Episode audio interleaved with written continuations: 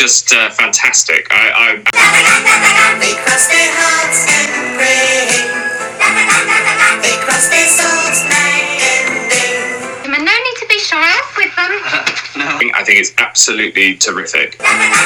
Concerning Mr. Hancock and uh, and and uh, the CCTV and so forth. Yeah, you've seen it all before, haven't you? I mean, And, you know, that happened because I fell in love with somebody. Give you a little massage first. That'll relax you. at all, not at all, nothing at all. Oh, oh yes, I, oh, I like that. I like that beautiful, beautiful. Oh. I think- I think it's absolutely terrific. Well, you know, we've got through it, haven't we? Ho- You know, and uh, now coming out the other side. Keep it going, keep it Oh, oh, oh,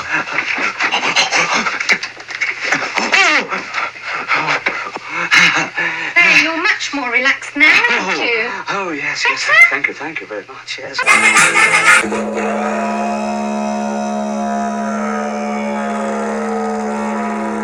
Thank you. Brilliant. Thank you.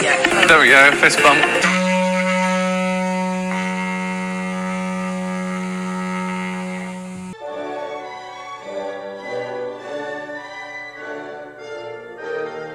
Hello there, my incredible igloos. It's Chappie, your British butler. Keep calm and cauliflower cheese has emerged from a frosty, cold, frigid, snowy night. On the other side, a bright, frosty, but clear day. No crampons required today. There's enough snow and ice, but uh, it's just a dusting. It's just a, like a light dusting on top of a rather delicious cake. All of the roofs are snow capped, but uh, you can get around at least. That's the main thing. I don't have to slap, you know, slap on the crampons on my Wellington boots or anything along those lines. It's marvelous uh, to be here again, as we have got past Halloween and now it's on to Christmas. Well, we do have Guy Fawkes Night in the UK, which uh, I used to love. You know, the bonfires, the smokiness, the guy, and my favourite of all, crispy jacket potatoes in foil with those little wooden forks that looked like they were from medieval times. And you scooped out the buttery goodness out of the baked potato. And I was talking about this, but I'm never a fan of the fireworks, but I like the blazing fire, and I liked, uh, very much like the baked potatoes as well. But it's nearly, it's basically Christmas now. I'm just keeping, I'm just spotting, I'm just having a look see around to see if there's any Christmas decorations up yet around Chappie Towers. I can't see anything yet, but I'm going to keep you abreast of any early Christmas. If anybody's doing Christmas and Crimbo early this year, you'll be the first to know about it. I mean, I'm not going to put anything up till December the 1st here, but uh, I, I, I double hot chocolated last night. So I've rediscovered my love of hot chocolate through the chocolate bombs. Oh, the bombe de terre.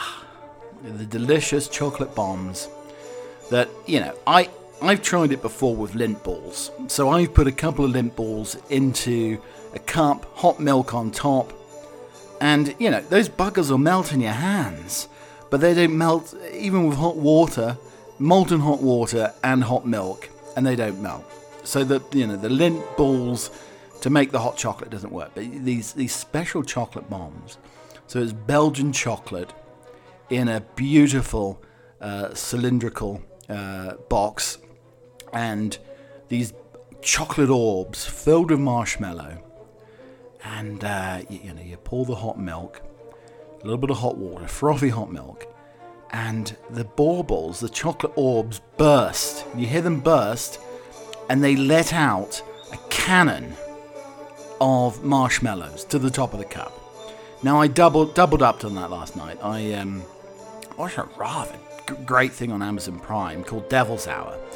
No, it, you know, there's no, it's not, it's nothing like uh, The Exorcist. There's no exorcisms going on or anything along those lines. Um, but uh, it, it's sort of creepy.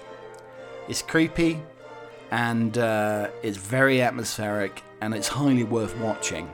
But uh, you know, double the chocolate bombs on it, really, and and uh, it was my comfort in between the scenes, so I didn't have to lift up the cushion. I didn't have to place the cushion over my eyes or anything like that. But I had the chocolate bombs to comfort me and lead me through to the end of the program. I mean, I don't think the devil's going to come down to Georgia if you've got a chocolate bomb with marshmallows on the top. It's almost like garlic for a vampire or silver bullet for a werewolf. So, the big news apparently in the UK is the new season of I'm a Celebrity, Get Me Out of Here. I don't think I've ever watched this program because I've lived in the United States a while. But they've got a special guest contestant coming in, Matt Hancock. And it's very difficult to say. I, I want to, I, I, follow the Twitter handle Matt uh, or Hat Mancock, which is, is, there's a Twitter handle out there where there's uh, somebody impersonating the former health secretary. But he's a surprise contestant in I'm a Celebrity, Get Me Out of Here. Now, much maligned health minister, health minister during coronavirus, and uh, there's something a little bit Alan Partridge about him. There's something a little bit off about this guy. Um, but he's in the jungle. He's going to be uh, feasting on all sorts of uh, kangaroo testicles. I mean, kangaroo testicles done all sorts of different ways. I mean, uh, almost like as dumplings instead of fricassee, they could be dickassee. I mean, he's going to have it every which way, and he's going to have to do all the challenges. He's going to have to eat all the creepy crawlies, and uh, you know, probably wash down with bat semen, something, something along those lines. Uh, so that's the the latest and greatest, and I'm absolutely, I'm absolutely tempted to uh, to watch it this year to see sort of what sort of train wreck. I mean, lot, often it's B-list celebrities. I don't know why they don't have it in America.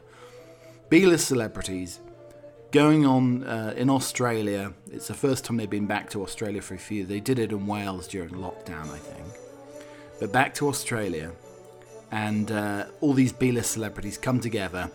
Careers slightly washed up, trying to get back into the big time, and uh, uh, I think Hancock's being paid four hundred thousand uh, pounds or something, He's giving some of it away to charity.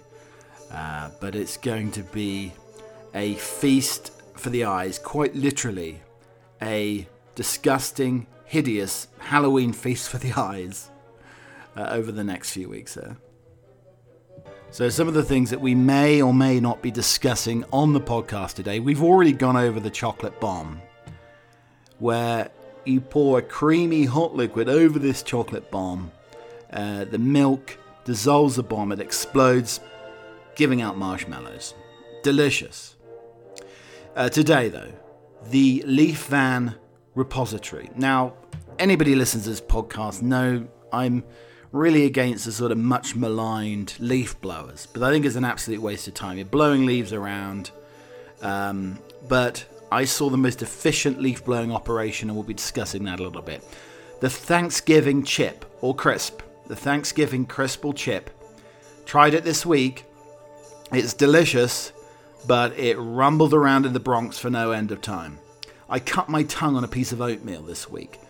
Do tacos, tacos, exist in the UK? I had a visitor appearing at the window the other day. We'll be talking about that. Um, also, I found a new yoga move. Uh, it gets the blood flowing, but also gets the temper flowing as well. We'll be talking about that. Have you ever tried nude psychic readings and get te- tax advice at the same time? Uh, I saw that on Twitter. um, I have an extra long, deadly third toenail. We'll be talking about that. Elton John is in uh, Colorado today, playing on his uh, farewell tour. It's almost like the John Wayne farewell tour, where he's had like four or five farewell tours, and nothing can quite finish him off. But we're looking forward to that. But there was a time when Elton John and John Lennon met at the Nederland Ranch. Um, it's not the same ranch that Michael Jackson used to go to, um, but it is Nederland. And this was a place that during the 70s, I think the 70s and 80s, they produced a lot of albums. And Elton John, I think, produced four of their albums at Nederland. And I saw on Twitter in the week a mashed potato castle where the structural integrity, all the structural strength was uh, produced by sausages or bangers. Absolutely fantastic as well. Um, I continue my search for my uh, late grandmother Vera's Danish orange cake and I think I may have found something very, very similar. I don't know if you have recipes that your grandparents, great uncles, aunts, people in your past have made. And sadly, when they then when they pass, they take the recipes to the grave with them, and you're trying to sort of find them, replicate them, uh, and it's very it's very difficult, but very nostalgic at the same time. And so that's the running order. And again, may or may not be talking a little bit more of Hancock as well, uh, because he seems to be a sort of fallen figure. Uh, certainly a figure that one uh, can laugh at and tickles one's fancy to uh, make fun of. But when you realize that 1970 and 2022, 2022, are as far apart as 1970 and 1918, I think we're just going to need a minute, aren't we? So I've discovered I have the dirtiest microphone in show business. And when I'm talking about show business, probably like E or F list show business, you're going to call it that. So I, I don't know how to clean it as well. All the spittles collected below here. You know. I hope this never goes into a museum because it's, um, firstly, it's disgusting. And secondly, you, could you be used to collect all my DNA? There's so much spittle on this thing. Ugh, absolutely awful. So, Matt Hancock, I'm a celebrity viewers say that he's going to become a toy.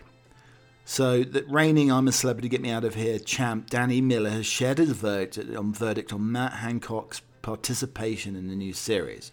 It is reported that the MP resigned as health secretary in 2021 after violating his own COVID regulations would be entering the Australian jungle for the new series. His participation was inadvertently confirmed by Prime Minister Rishi Sunak, whose official spokesman condemned Hancock's decision to join the reality show. The, in 2021, the public constantly selected DJ and the music producer Naughty Boy to take part in the Bush Tucker trials, and Miller, who plays Aaron Livesey in the ITV soap uh, Brookside, thinks Hancock will be in the same position. I think he needs to just accept the facts that he's going to be everybody's toy. This year, I think, regardless of how entertaining he is, Hancock needs to accept that he's going to be put through hell. I think the public are going to say, This is what we're going to put you through, and when we're done with it, we're just going to get rid of it. There's no doubt that the Americans are the, one of the most efficient nations on earth. So, leaf blowing. Everybody knows it's my chagrin. I see a bunch of leaf blowers, they're blowing the leaves around, nothing's being picked up. It makes it harder to rake. And then when the wind comes again, they're blown and strewn all over the place. So the other day, it was almost like a uh, an elite team, a squad. You would have seen this in the uh, SAS. You'd see this in a sort of Navy SEALs. They were efficient. They were elite. They were fit. Five of them in a row with their leaf blowers, blowing these leaves into a huge pile you, somebody, you know, some people say too many cooks spoil the broth. Not when it comes to the leaves. So I, I was still ridiculing them as I thought the wind would come back and blow the leaves all over the place. And then, in the distance, on the horizon, came chugging along a van. Okay, what's going on here? It's a normal white van. And as it came closer, it had sort of an elephant's trunk sticking out of it which was the uh, you know the suction area, the suction valve. It was a huge van vacuum, and it started sucking up the leaves. So all of these leaves are going into the back of this van. I mean, it's it's a sort of tinderbox, I suppose. You never want to get a lighted match there, or a lighted cigar near it. But all these leaves are here. I mean, it could be used for insulation. It could be used for bedding. If you're allergic to feathers, why not have your pillows stuffed with leaves? But what an efficient way, and I've never seen this before, and, and forgive me for my naivety or ignorance, but uh, this is something that uh, really, and it made me think that the Americans are the most efficient nation on earth. They have a van, a van leaf repo- repository, a van vacuum that comes along and collects up all of your fallen autumnal leaves. And a survey was done recently on this podcast that we talk about cheese almost as much as we talk about tea. So here's another cheese story for you. A 30 year war over the naming of Camembert has rebounded with a court's decision that allows a factory made variety to continue claiming Norman heritage. Lactalis, an industrial dairy giant, won a suspension of a 2021 ruling that had banned it from using the words made in Normandy or any symbols of the provenance of its labels because consumers could be fooled into believing they were buying the traditional cheese.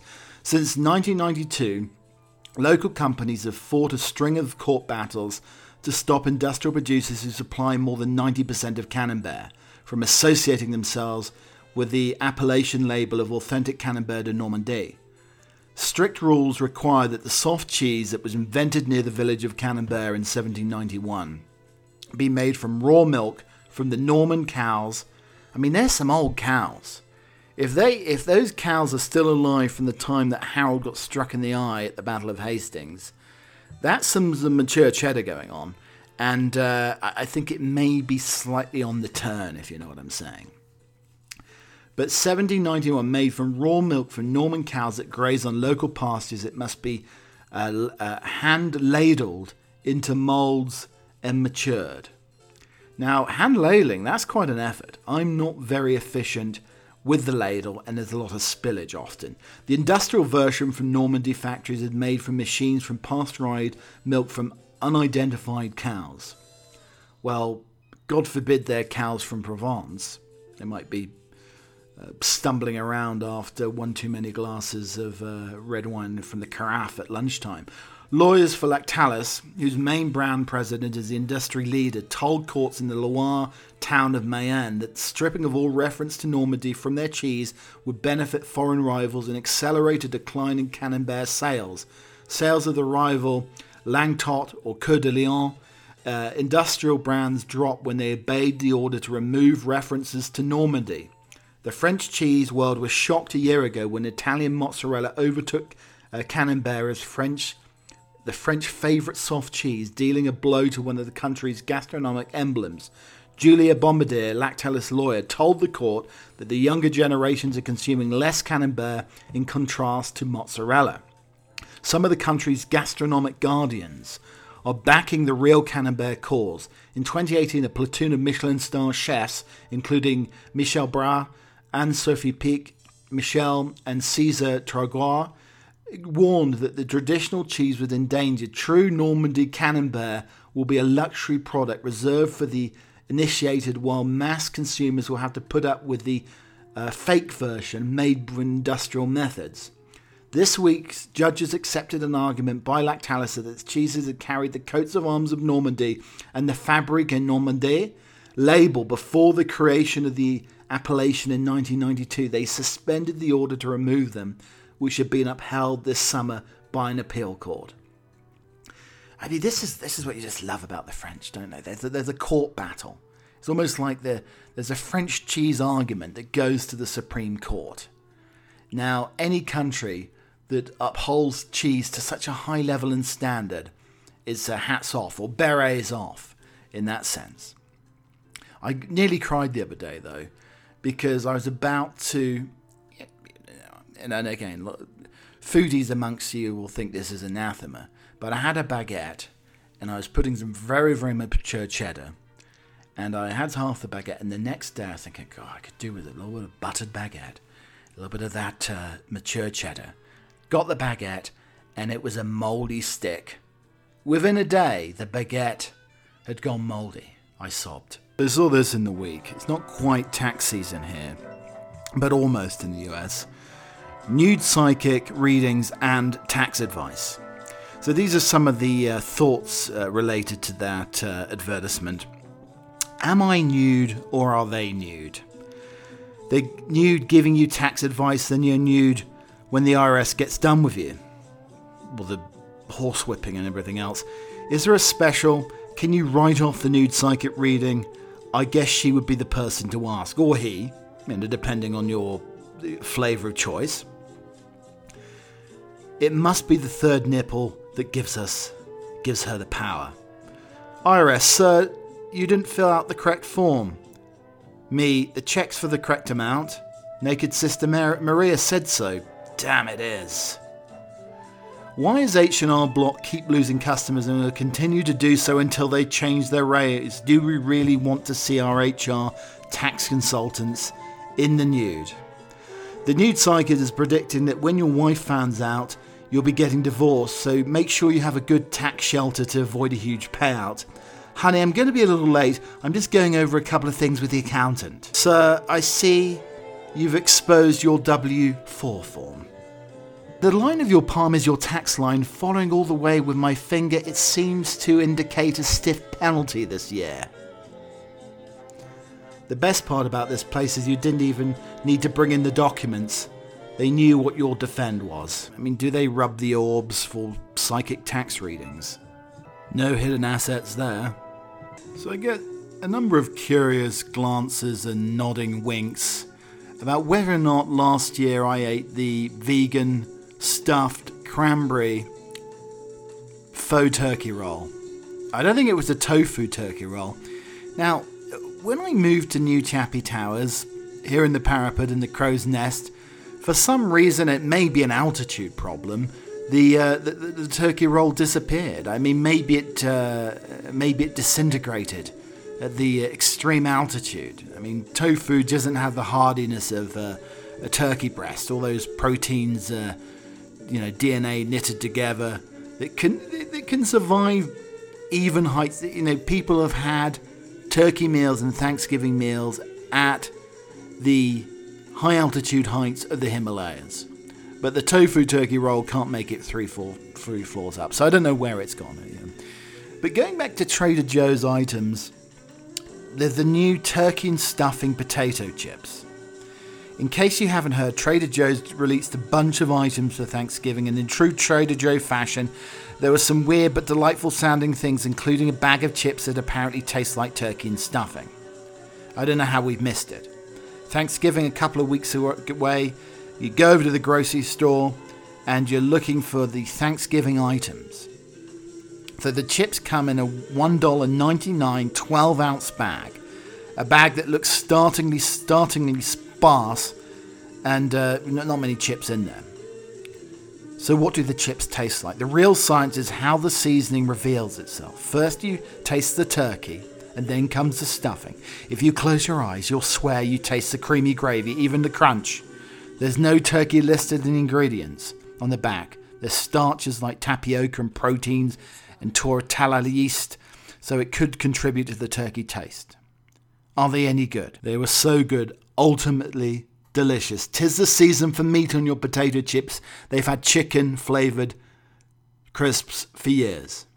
Something that makes you think you're actually eating a roasted bird with some very convincing stuffing. The sage, thyme, celery, parsley, black pepper, and molasses all combine to make a truly delicious chip.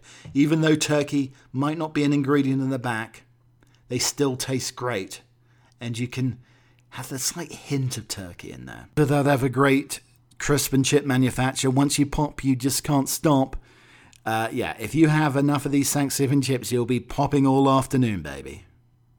So excited and giddy, Elton John is coming back to Colorado for one last time in Denver tonight. He's playing at the Ball Arena.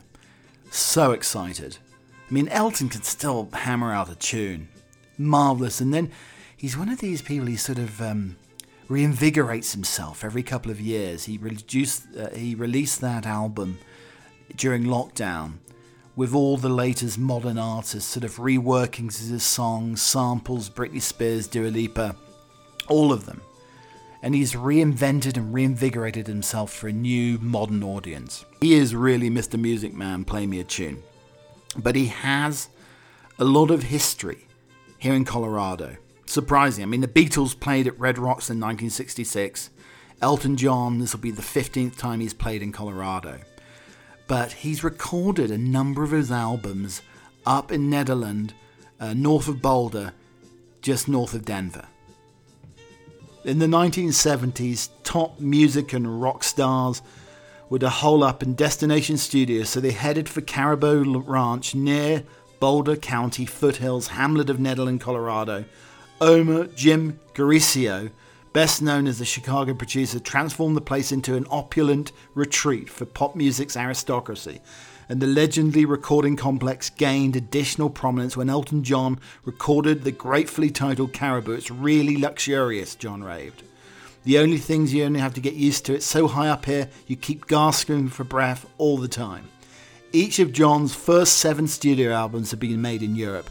The flamboyant star was always on the go, was in the middle of another traumatic period during the rigours of his commitments. Although many of his early albums recorded quickly, the making of Caribou in the spring of 1974 was particularly stressful, squeezed into the smallest time frame yet. We were under the unbelievable pressure to finish the album in just over a week, because we had to go right to the tour of Japan and Australia and recorded Caribou in eight days, 14 tracks in all. Caribou topped the album chart on both sides of the Atlantic, remaining in the Billboard Top 200 album charts for over a year. It spawned John's fourth selling, million selling single, Don't Let the Sun Go Down on Me. The emotional ballad became a classic. I thought it was the worst vocal of all time, John said. I hate it, so don't you dare put this on the album. John recorded several other classic albums at the Caribou Ranch, including Captain Fantastic and the Brown Dirt Cowboy and The Rock of the Westies, which reached the number one spot in the charts in its first week. There were some great moments, like having Stevie Wonder drive me in a Jeep from the cabin to the studio. I think he set me up. He probably practiced it with somebody else. The funny thing was, I didn't pay any attention to it. A blind man driving me didn't phase me at all and spending time with John Lennon doing Lucy in the Sky with Diamonds, John had met Lennon for the first time in October 1973 in the Los Angeles studio where Lennon was recording his rock and roll album. The next year, John was in the New York studio doing backup vocal for John Lennon's Walls and Bridges album, and the result was a hit single, Whatever Gets You Through the Night. As John recalled, Now I really wanted to do one of your songs as a single. Which one? Has anybody ever recorded Lucy in the Sky? John suggested Lennon stop in Colorado on his way back from the trip to California. The session took place at Caribou Ranch in July, and Lennon's contribution as the reggae guitars on Dr. Winston's O. John's smash Philadelphia Freedom was inspired by one of the bouts of fan worship. The World Tennis League had started in 1974. We had the playoffs in Denver. Elton came because he'd been recording up in Caribou. He was all excited, saying, You've got to listen to this tape. It's a song I wrote for you. So he played a rough mix of Philadelphia Freedom. Philadelphia Freedom had the Gamble Huff style backbeat of the Great O'Jays and MFSB records that came out of Philadelphia. In August 1975, Elton John joined the Rolling Stones on stage in Fort Collins, Colorado, dressed in a cowboy hat and a Los Angeles Dodgers windbreaker.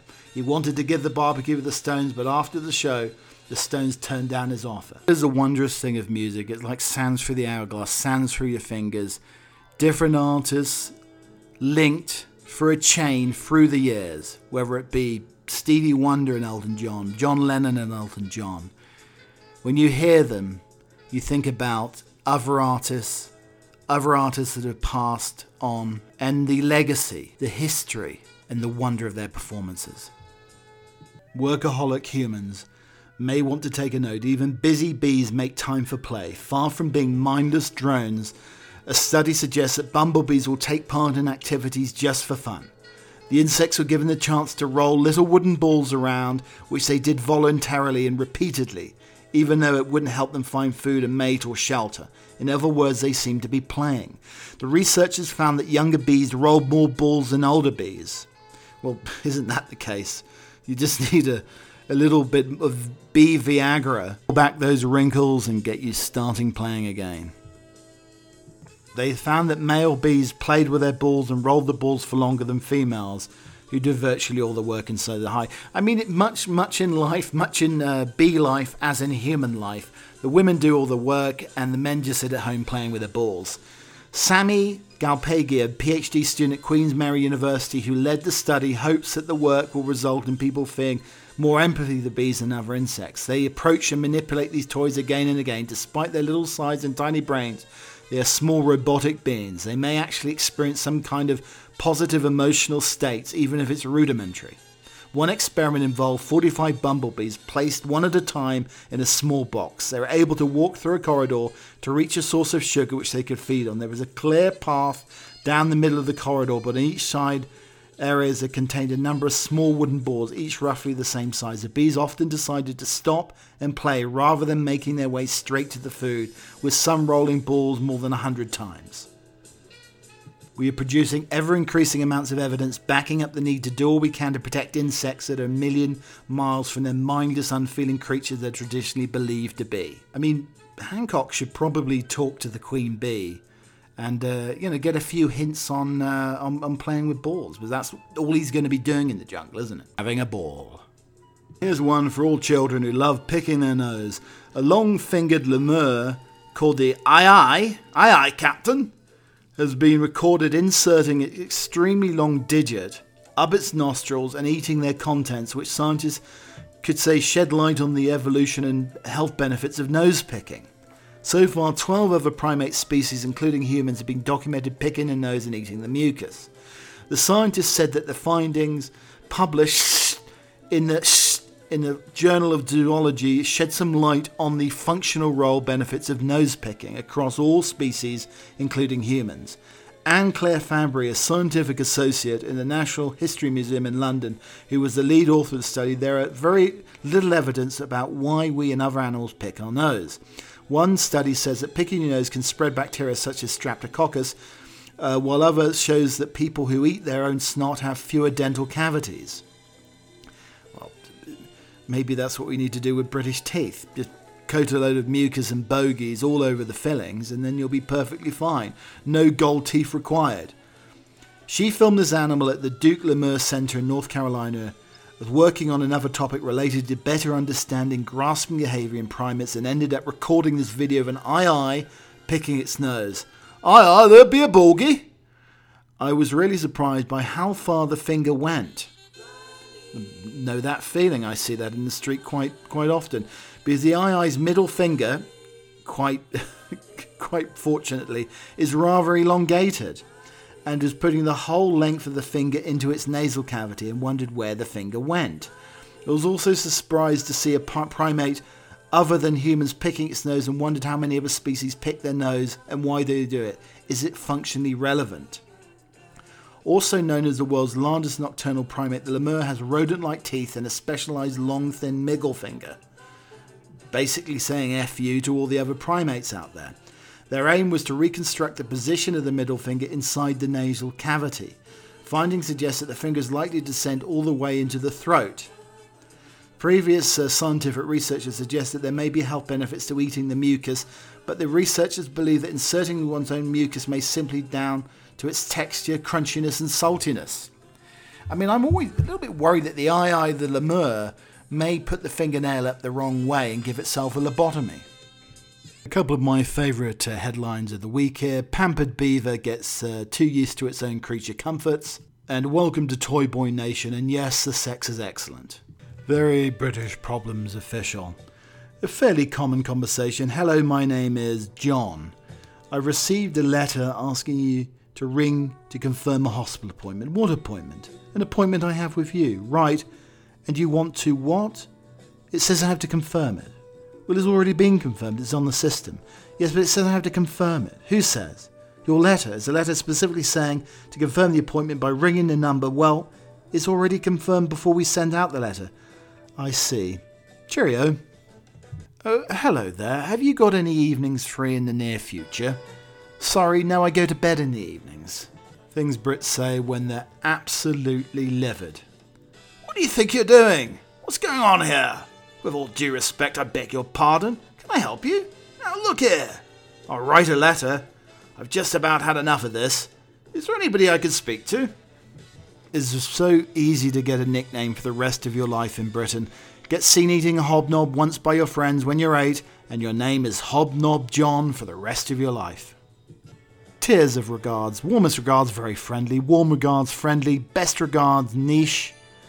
Kind regards, the bestseller. Regards, direct and professional, unless it's used to be kind regards, in which case, oh dear. RGDS, rare and strange. So there's an article in the Times last weekend. Welcome to Toy Boy Nation, and yes, the sex is excellent. More and more British women of all ages are dating much younger men, so beyond the obvious, what exactly is the attraction? After fairly extensive research, uh, it seems, by the writer, these are some of the points and what they what she's learned so far. Number one, he'll be so dazzled. This is the older woman and the toy boy. He'll be so dazzled by your grown up curves, your grown up home, your grown up job, and will fall hard and fast for you and your adult life. Number two, at first, You will say things to your friends, honestly, he's tamed me, which is no better than an older man saying the latest hot young thing, honestly, she's really mature for her age. Then you'll bin the disclaimers and decide it's better just to own the fact that a young man is into you. Number three, you will spend time in scuzzy flat shares with stoner flatmates while your well curated home with range cooker sits empty and unused. Number four, his friends will have discussed among th- themselves whether you look your age and you'll sense their observation. Number five, you're more likely to get Botox. Number six, washing so much as a single sock of his will make you feel like his mum after he's come back from a festival. You'll teach him about stain removal. Number seven, you'll be quietly mortified when he sends you a drunken video of himself topless and downing pints with the lads while you're at a dinner party listening to your friends discussing breast pumping and pampered beaver gets too used to his creature comforts. Like many of his generations, Bobby the beaver craves human contact, enjoys having sandwiches brought to him, hopefully not fish paste, and regards cold running water with utmost suspicion. The trouble is, Bobby is a beaver, adopted by a Latvian hunter. It sounds like a movie, doesn't it? Uh, the Bobby the beaver discovered in the Latvian wilderness. Or Hancock finding the Latvian beaver in the bush. Uh, the beaver was still a baby and loved being reared with a sofa bed and a diet of white bread. You don't want too many uh, oats and nuts and uh, you know that's with the brown bread. There's a bit too much going on, isn't there, for a beaver? I'd imagine. The beaver has become the face of national campaign urging Latvians not to take home wild animals in their homes. Don't bring home your beaver. Bobby is a rough introduction to life. Shortly after he was born in March, he had two siblings, were orphaned, uh, found in the lodge at a hunting party. He started to check the burrows, and there weren't any beavers in the burrows. The adjustment to him living in a human's home was not straightforward. To get him moving, sometimes we had to pick him up and feel him around a little bit, and take him in the water a swim and get the beaver wet. We're also trying to make him understand that he needs to move more actively and be an active beaver. Right now, you just had to poke him all the time to get him to eat and move. Thank you so much for listening to the podcast today. It's sort of been a uh, animal Elton John, um, Matt Hancock special today, hasn't it? Uh, if you like the podcast, you know, and it can be a tentative like, it can be where your fingers hovering over the button, but be decisive this Friday and like and subscribe to the podcast. It's on Apple Podcasts, Spotify, iHeartRadio, Slacker Spreaker, Pandora. You can also listen on Google Podcasts, Audible, Amazon Music, almost everywhere. And uh, as you're sort of blow drying your, your, your beaver, your Latvian beaver, after it uh, goes in the dam here, uh, you know, as you as you're blow drying vigorously the hair on the beaver, you can hear Keep Calm and cauliflower cheese emanating from the beaver hair. If you like mu- music sort of interspersed between this dodgy innuendo, uh, then we have a Butler Emporium musical edition on Spotify. And this week there's plenty of Elton, plenty of Elton John. There's a, a little bit of Winter Tales going on, some Solstice going on. Well, of course, Bennie and the Jets, some autumnal Van Morrison, Philadelphia Freedom, the Bee Gees, uh, Elton and uh, John Lennon, whatever gets you through the night and a little bit of Britney as well, a disco version of her new tune with Elton. Coming up next, we have a poem. Measure of a man, these battered hands are all your own, this broken heart is turned to stone. Go hang your glory on the wall where it comes time when castles fall, it's all that's left is shifting in the sand. You're out of time, you're out of place. Look at your face, that's the measure of a man. This coat that fits you, glove, these dirty streets you learn to love. So welcome back, my lost, long lost friend. You've been to hell and back again. God alone knows how you've crossed the span. Back on the beat, back to the start. Trust your heart, that's the measure of a man. It's the fire in his eyes, the lines in his hand. It's the things you understand, permanent ties from which you were once ran. That's the measure of a man. You've come full circle. Now you're home, without the gold, without the chrome. This is where you've been. You've got to lose, so you've got to win and rise above your troubles where you can. Now you can love, now you can lose, now you can choose. That's the measure of a man. It's the fire in the eyes, the lines in the hand, it's the things you understand. Permanent ties from which you once ran, that's the measure of a man. You've come full circle, now you've come home, without the gold, without the chrome, and this is where you've been. You've had to lose it so you can win, and rise above your troubles where you can. Now you can love, now you can lose, now you can choose. That's the measure of a man. As I look out here, the snow is penetrating the frostiness, and nearly all the snow is gone. But I will return before the end of the weekend with another edition of Keep Calm and Cauliflower Cheese. Until next time, cheerio. One for all and all for one. Musket are always ready. I think it's just uh, fantastic. I, I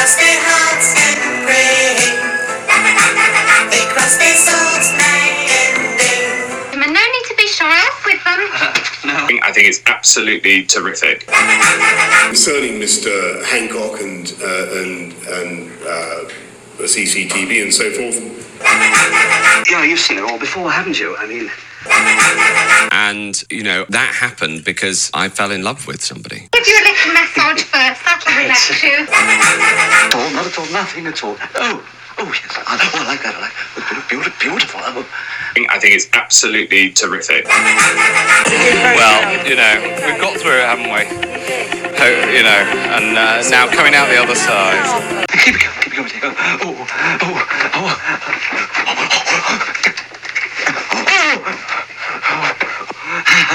There, you're much more relaxed now, aren't you? oh, oh, yes, yes. Thank you, thank you very much. Yes.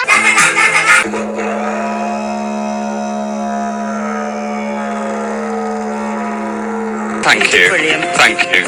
There we go, fist bump.